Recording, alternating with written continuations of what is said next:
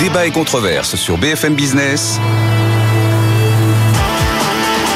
Nicolas Dose accueille les experts. Éric Ayer, directeur du département analyse et prévision à l'OFCE, Augustin Landier, professeur à HEC et Stéphane Van Uffel, cofondateur de netinvestissement.fr.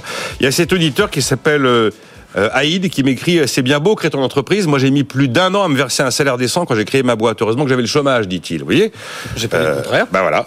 Euh, Qu'est-ce que j'ai d'autre comme Qui a pu lui être versé d'un coup d'ailleurs peut-être pour apporter au capital et au Ibrahim m'écrit merci à Eric pour, Félicitations. merci à Eric pour son effort de pédagogie.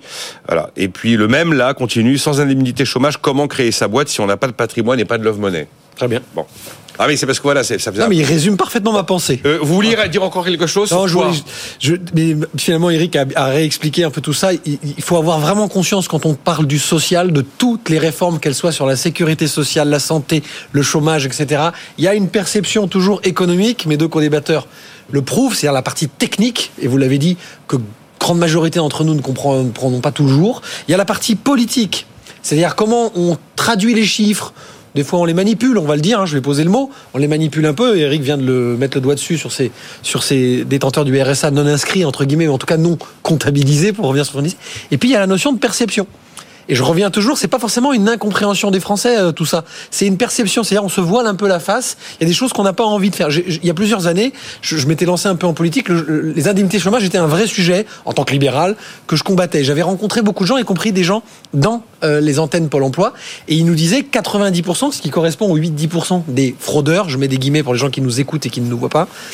La grande majorité des gens restaient 18 mois au chômage, 24 mois, 36 mois, 6 mois, peu importe. Quoi qu'il en soit, c'est pas concevable pour eux, Nicolas. Personne, c'est sortir du système social que de rester chez soi à rien faire en se disant je suis payé à rien faire. Faut qu'on enlève. Et c'est le libéral qui le dit. Cette idée, c'est comme celui qui fraude à l'arrêt de travail, etc. Ça reste que une petite, petite, petite minorité. Mais voyez la notion de perception entre économie politique et perception des gens. Les gens ne pensent que aux gens qui fraudent. Ils pensent pas finalement à la réalité technique de, ce, débat. Deux trois trucs. Euh, J'aimerais qu'on aille vite, mais bon, je vais commencer avec vous, Eric, ou ben, avec Augustin. Tiens, est-ce que c'est opportun aujourd'hui, pour les mêmes raisons de contrat cyclicité, de, se dire que je les sens un peu mort de faim à Bercy. Hein. 10 milliards de, décrets d'annulation de, dépenses. Mine de rien, on ne sait pas si on les fera, mais c'est un montant qu'on n'a jamais affiché en décret d'annulation de, de dépenses. Et là, on est en train de nous dire que c'est le social. Donc, euh, pourquoi pas remonter la CSG sur les indemnités chômage? C'est 9,4 pour un actif. C'est euh, 6,2 pour un chômeur, même 3,8 pour celui qui n'est pas imposable à l'IR. Pourquoi ne pas cesser la prise en compte à 100% des ALD Pourquoi ne pas sous-indexer les pensions de retraite en 2025 Voilà trois éléments dans l'actualité toute récente. Vous vous dites, euh, bah oui, allons-y, parce que c'est le sens de l'histoire. Il faut bien qu'on on retrouve des niveaux comparables aux autres pays, ou alors non, dés- désespérément, c'est pas le moment. Enfin, pff, là, c'est de la politique. Hein, Ah, c'est de la euh, politique moi, ce que je peux observer, c'est. Moi, mais derrière la politique, il y a des choix avec des. Qu'est-ce, ouais, qu'est-ce qui crée de la colère, qu'est-ce qui n'en crée pas hein. Donc c'est vrai que le, la CSG sur les retraités, ça avait euh, le, le- le premier euh, Macron 1. euh, euh, la- Bon la- souvenir sur les retraités. Voilà, donc ça, Bon ça avait souvenir. créé de la colère. hein. Euh, 1,7 bravo. de CSG Ouais. égale des ronds-points. Bon, donc là, Avec bah, un peu pas, pourquoi, pourquoi sur les retraités, ça, il y a, ça crée un, un sentiment très fort? Est-ce que ça le crée moins sur les chômeurs? Je sais pas. J'ai l'impression que c'est un peu dans l'air du temps, effectivement, là, de. Mais vous de êtes dire les le choses. Du ça passe ou ça passe pas en fait. Non, mais après, il y a la question de la légitimité, enfin, en termes de, de justice. Là, c'est moins des questions d'économie. Moi, mon point de vue, c'est qu'il faut pas être trop loin de ce qui se fait ailleurs. Et puis, il faut faire relativement simple. Enfin, c'est un peu un lieu commun, mais euh, c'est vrai que c'est un peu compliqué, l'idée que les taxes dépendent du statut euh, des personnes au maximum. Il faut quand même que ça soit les mêmes taxes pour tout le monde. Donc, euh, bon, voilà. Mais cela dit, il y a aussi un autre argument qui est il faut pas bouger les curseurs tout le temps. Donc, il faut que tout ça soit relativement stable. Toujours pareil. D'ailleurs, à propos de complexité, je suis allé voir le fameux tableau dans la dernière note d'actualité de François Eccal sur le financement du modèle social. Ah oui, là, euh, là, on se dit qu'on est les champions du monde. hein. Euh, c'est en ligne. Euh, c'est pas le moment, encore une fois, Eric? Non, mais c'est- surtout pas les bonnes raisons. Non, mais Ah, si, on comprend. C'est de l'économie là, hein, c'est du. Oui, mais c'est pourquoi Je gratte des milliards. Non, mais hein.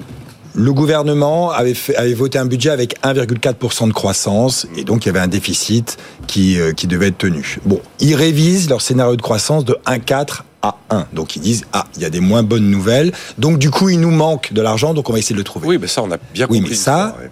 on peut pas l'expliquer comme cela. Pourquoi? Parce que, vous voyez, aujourd'hui, les règles budgétaires, même européennes, ne sont pas comme ça en disant ce qu'il faut que tu fasses, c'est des efforts structurels en dehors de la conjoncture. Bon, si c'est fait, c'est fait. Si tu me dis que tes 12 milliards d'économies de dépenses vont être euh, euh, faites, peu importe ton déficit, si ton déficit se, dégrade parce que la conjoncture est moins bonne qu'anticipée, c'est pas grave. D'accord? Et là, le gouvernement dit si c'est grave, je vais en rajouter. Et là, on retombe dans les mêmes erreurs que 2011-2014, où on se dit tiens, la conjoncture se dégrade, donc qu'est-ce que je fais? Je, Parce qu'il n'y a pas assez de demande. Encore une fois, là aujourd'hui, très clairement, les entreprises nous disent les carnets de commandes sont vides. Donc si aujourd'hui les carnets de commandes sont un peu plus vides que le gouvernement avait anticipé, donc il y a moins de croissance économique, donc il y a moins de recettes, on dit eh ben tu sais quoi, je vais encore casser la demande en tapant sur, en augmentant l'impôt sur les chômeurs qui consomment. Eux, ils ont une proportion marginale à consommer qui est quasiment unitaire. Quand tu leur donnes 100 euros, ils consomment 100 euros.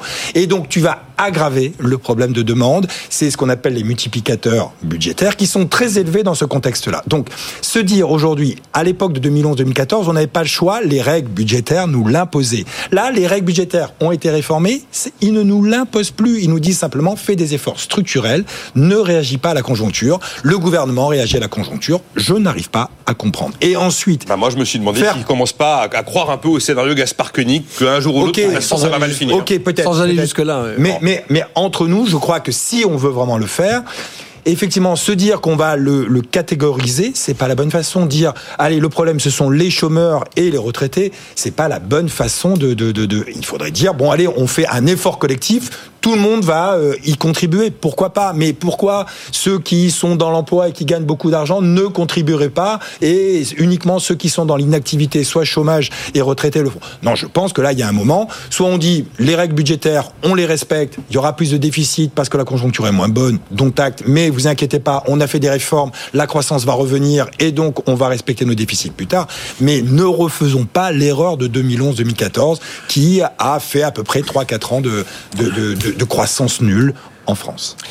Euh, euh, mais J'aimerais Ouais. juste rajouter dans la discussion, puisque pourquoi faire ça maintenant? Moi, je pense qu'il y a quand même un peu d'angoisse sur la dégradation globale.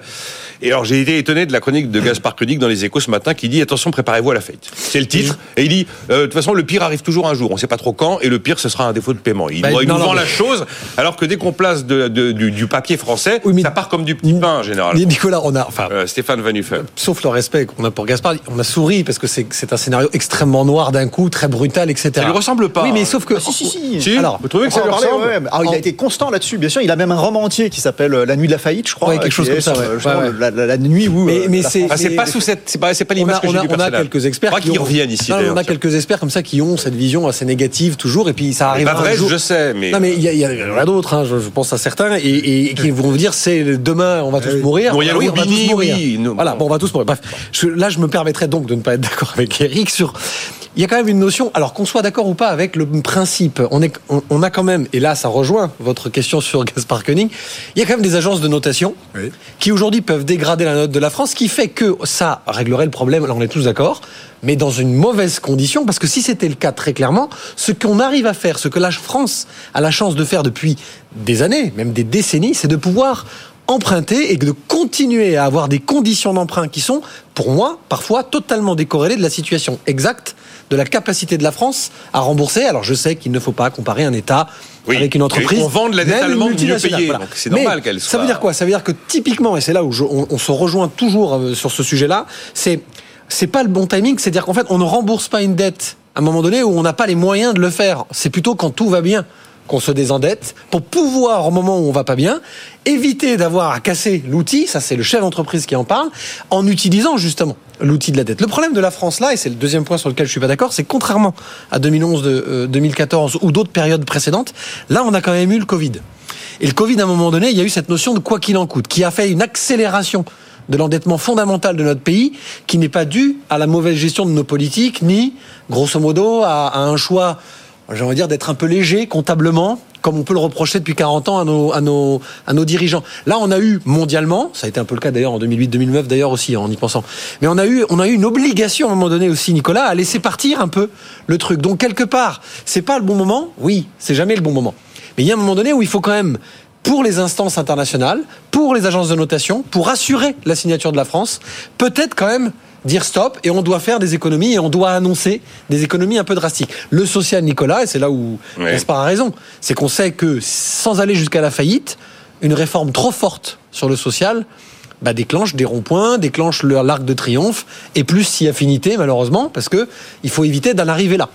Euh, c'est du Gaspard Koenig dans le texte, vous me dites, Augustin Landier? Oui, donc euh, Gaspard Koenig a toujours été hein, sur cette euh, ligne-là et, et un- une sorte de, de- un peu de fantasme quand même de, de- de défaut de, de la France avec un grand soir et un grand matin quoi où euh, tout, enfin il y aurait un reset. Ils, sont serait- nombreux à penser qu'un jour il faudrait que ça nous arrive pour que ça bouge vraiment. Ouais. Moi je pense que c'est pas souhaitable, Bon. mais euh, Donc je crois pas. Enfin, moi j'adhère pas. Enfin, je pense pas que ce soit un scénario très très plausible. Il existe hein, évidemment. Il n'y a jamais une probabilité zéro sur ces scénarios euh, évidemment.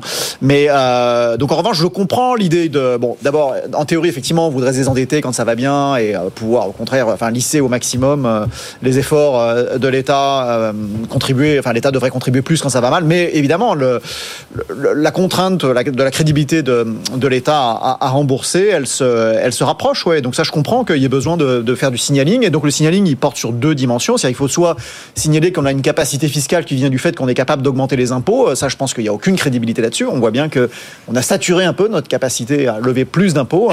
Et donc l'autre, c'est de dire que bah, y a une, on peut libérer de la capacité fiscale parce que l'État est capable de baisser ses dépenses.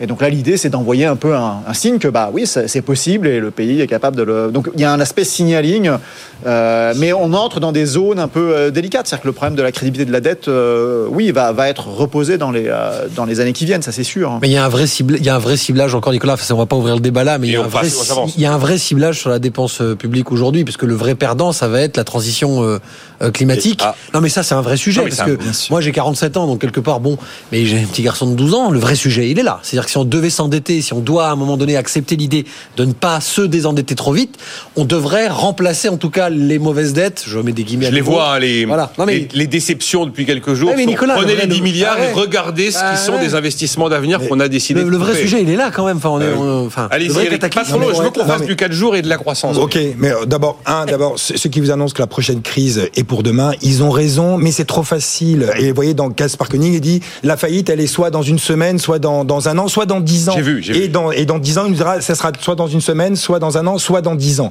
Donc ça, il faut, depuis 2008, on entend ça, et c'est tout l'inverse, et ces gens-là qui nous l'expliquent, n'expliquent pas pourquoi ils sont trompés depuis 20 ans, et continuent à dire la même chose. Donc moi, je pense que c'est quand même honteux comme, que- comme type de chronique. C'est trop facile à dire, et, et, et ça se passera pas. Et à cause de cela, on passe sur les sujets importants. La dette publique, pour moi, n'est pas un objectif. La dette publique est un instrument. Il faut qu'on m'explique à quoi sert cet instrument.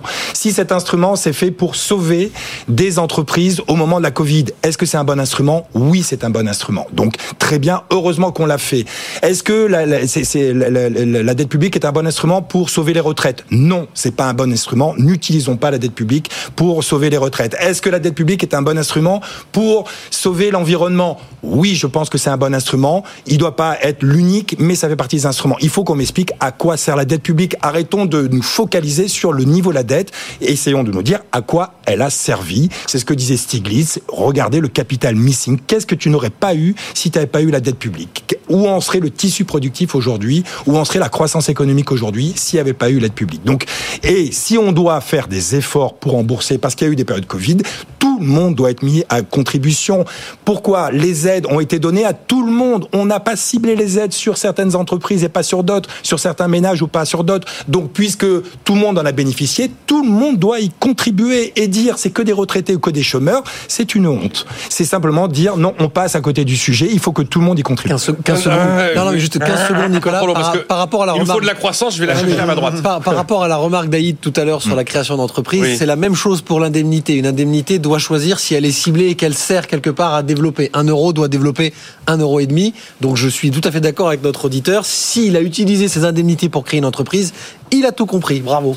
Il nous reste 12 minutes. Allez, droit au but. Je veux absolument qu'on parle de la semaine de 4 jours. C'était un souhait d'Éric. Moi, ça m'intéresse ce sujet. Vous écrivez, parce que si on a de la croissance, et c'est le pari de Bruno Le Maire, hein, on ne montrera pas les impôts parce que la croissance fera le job. Et vous écrivez avec David Tesmar dans les colonnes des échos, pourquoi la croissance française est-elle si médiocre, surtout comparée aux États-Unis? Quel est le message Oui, non, mais on, bon, on s'interroge, quoi, parce que c'est vrai quand même, on a fait beaucoup de réformes structurelles, mine de rien, donc le marché du travail, les niveaux de taxation, et on voit quand même un écart qui se creuse avec les États-Unis, qui atteint des niveaux vraiment très élevés. On le voit sur le PIB par tête, on le voit sur le niveau de croissance depuis 2019. C'est pas que la que le coût de l'énergie, parce que ça date, ça prédate un peu euh, le, le début de la guerre en Ukraine. Donc il y a quelque chose qui se passe en fait. Il y a un dévissage euh, européen.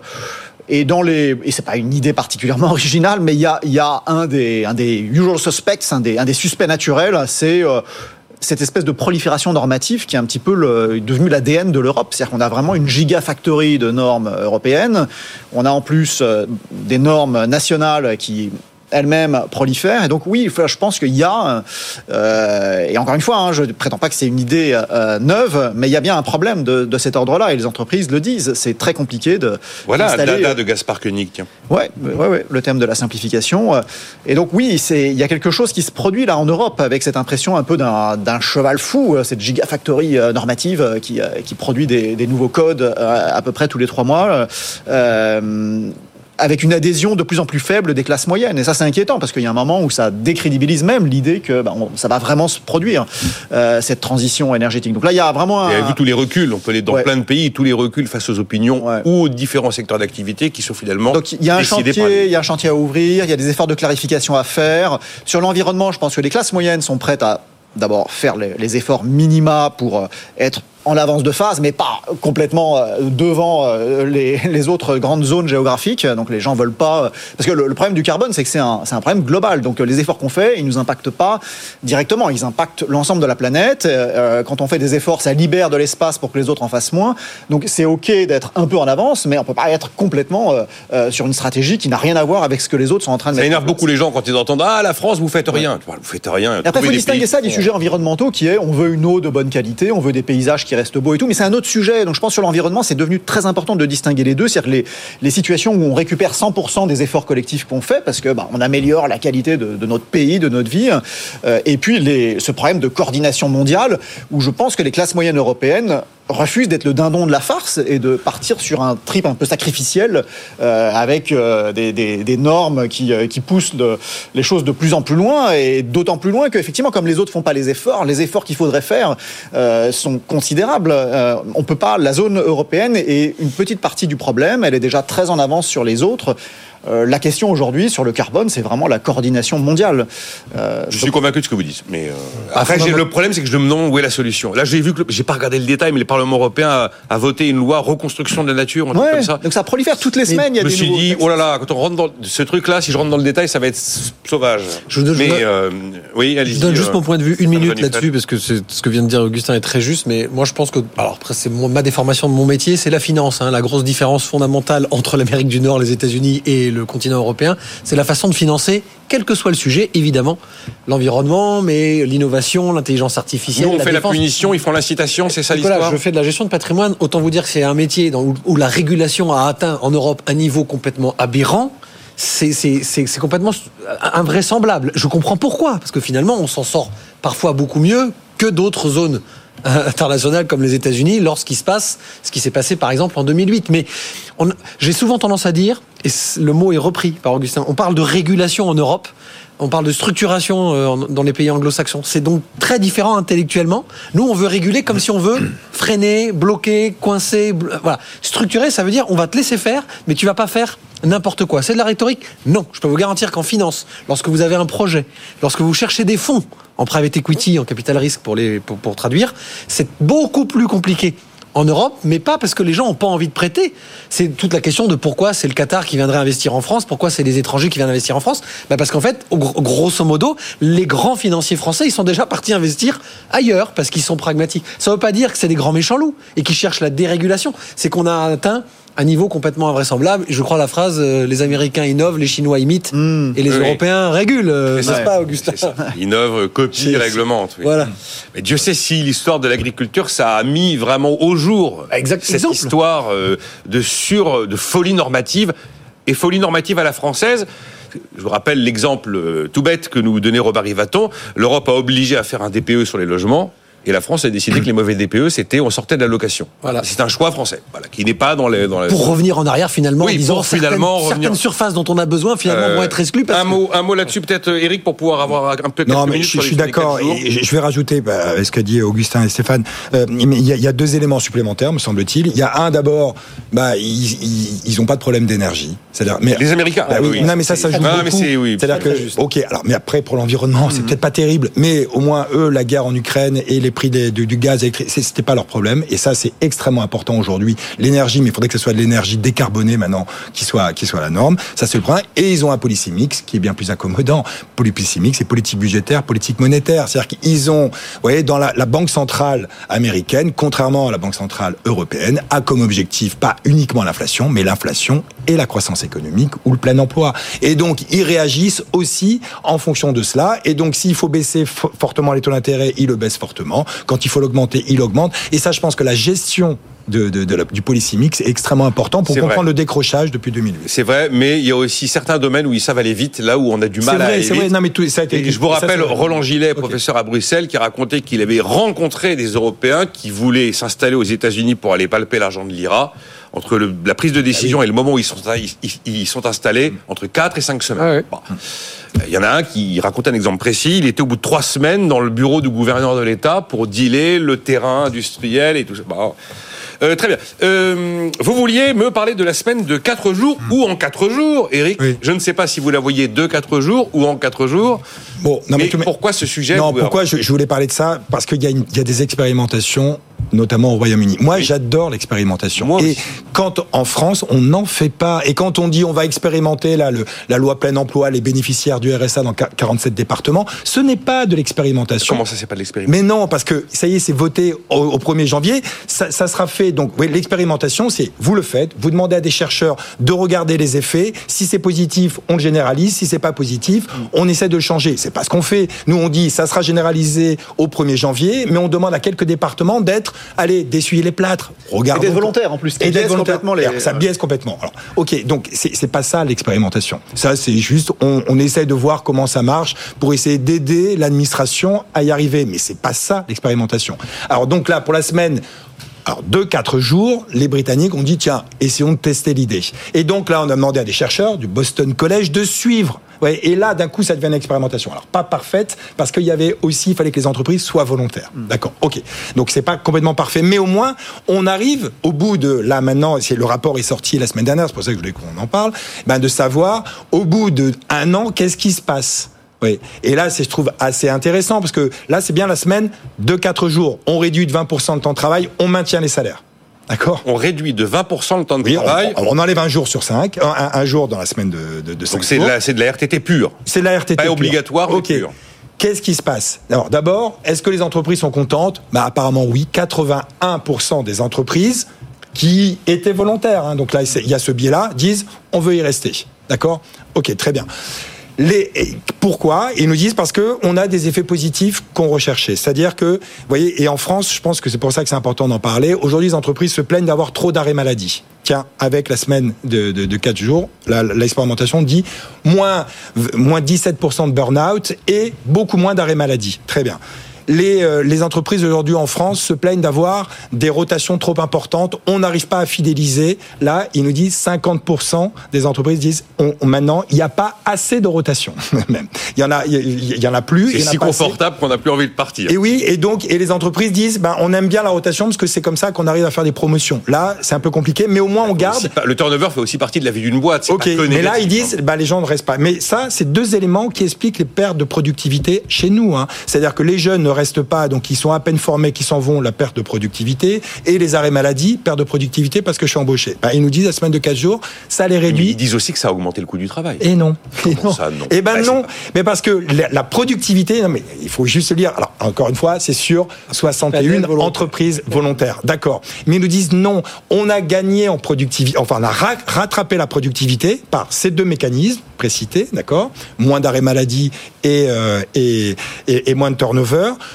les gens, quand ils travaillent, on ils sont focus au travail parce que vous voyez, quand vous êtes au travail aujourd'hui à 5 jours, vous, vous pensez quand même à, à votre vie privée, vous utilisez votre téléphone pour euh, euh, réserver un, un médecin, pour etc. Là, non, vous êtes focus au travail parce que vous avez le jour off, d'accord? Et élément, alors moi qui m'a surpris, c'est que les personnes, le jour off, C'est-à-dire ceux qui peuvent. C'est-à-dire que globalement, oui, mon jour off, je l'utilise pour aller faire du sport, de la musique, euh, mon médecin, euh, aider mes enfants. Mais il me reste du temps, à peu près deux heures et quart, nous dit l'étude. Eh ben, je, je travaille deux heures et quart. Ça fait que globalement, la productivité horaire a fortement augmenté et que du coup, ils n'ont ni embauché. Ils en ont- et ils disent bon bah je reste dans ce matin. Donc je dis pas qu'il faut le généraliser. Je dis simplement de temps en temps, vous voyez, il faut essayer de, de sortir des idées reçues et regarder des expérimentations. Et attention, ne pas faire non plus du cahuc euh, Zilberberg et dire c'est maintenant qu'on a une vérité absolue, on peut le généraliser. Non, on peut faire du négationnisme aussi des fois et de dire c'est pas parce qu'on a montré de façon scientifique D'accord Même s'il y a des, des, des. Une chose, que ça peut être généralisé. Mais, ok, moi je trouve quand même intéressant l'expérimentation et les résultats. Le généraliser, ce serait refaire les lois Aubry. Hein. Non, mais non, il faut pas le faire. Justement, Nicolas. Bah, on a une minute Non, quinze, alors on n'ira pas bien loin. 30 Non, mais je trouve ça comme intéressant. Augustin donnera de- son avis, c'est juste de dire voilà, j'étais à deux doigts de voter pour Eric Heger là sur son sur sa démonstration. Vous avez changé votre- non, parce qu'en fait, il, il, C'est il a changé fini quand même par être intellectuellement vraiment très honnête, comme d'habitude. C'est qu'il a fini par dire quand même que le volontariat c'était quand même une chose pas si mal que ça pour éviter l'erreur des 35 heures. Parce que alors moi, je défends fondamentalement cette semaine de 4 jours qui existe déjà fondamentalement depuis le confinement avec les télétravail. En vrai, moi, j'ai beaucoup de mes salariés qui sont chez eux. Je sais pas ce qu'ils font et je les contrôle plus. Et pour autant, la productivité, voire euh, est, est la même, voire même est meilleure parce qu'ils ont le temps de faire leur machine, d'aller voir le banquier, etc., etc. Donc, je suis convaincu de ça. Maintenant, il faut juste laisser faire les entreprises par rapport à leurs besoins et aussi au niveau de leurs salariés, parce qu'on peut avoir confiance dans certains domaines. La- la- L'entente sociale n'est pas toujours la même On dans a fini, hein. mais Pardon. déjà, voilà, déjà, on refera cette histoire, vous inquiétez pas. Il va falloir bien poser l'histoire entre la semaine en 4 jours et la semaine de 4 jours. Et, la- Là, vous et nous avez et la surtout le vrai, 4 jours. le vrai débat, Nicolas, c'est chacun choisira Bon, s'il Oui, va mais le faire alors, ou pas. si, si, si, mais- Désolé pour Augustin, mais globalement, pour que ça marche, il faut que l'employeur et le salarié soient d'accord. Exactement. D'accord? Non, oui, du, du coup, la la semaine en 4 jours, Voilà. le salarié n'est pas d'accord. Merci. Donc, du coup, donc, Oui, du oui, coup ça ne sert à Ah, rien. J'ai vu les URSAF de Mais oui, mais du coup, ça ne sert à rien. Ils ont eu 3 volontaires sur 200 éligibles. Exactement. Et donc, du coup, arrêtons avec la semaine en 4 jours. C'est à la limite la semaine de 4 jours. Ça, les salariés sont forcément d'accord. Est-ce que le manager est d'accord? Et ben, c'est là où les expérimentations peuvent peut-être faire changer Ah les idées des. Franchement, c'est passionnant. On continuera à le regarder dans euh, le détail. Voilà. Euh, bon, merci à tous d'avoir été là. On n'a pas eu le temps. Bon, on l'a juste évoqué du bout des lèvres, mais euh, ce qu'il faut se réjouir que le Qatar mette 10 milliards d'euros d'investissement sur notre territoire en l'espace de 6 ans d'ici à 2030. C'est une information qui est ressortie hier de la visite d'État euh, de l'émir du Qatar. C'était à l'Elysée lors d'un dîner. Merci à vous tous, Eric Heyer, Augustin Landier, Stéphane Redufel. Rendez-vous demain à 9h. Ce sera jour de cercle des économistes. Nicolas Dose et les experts sur BFM Business.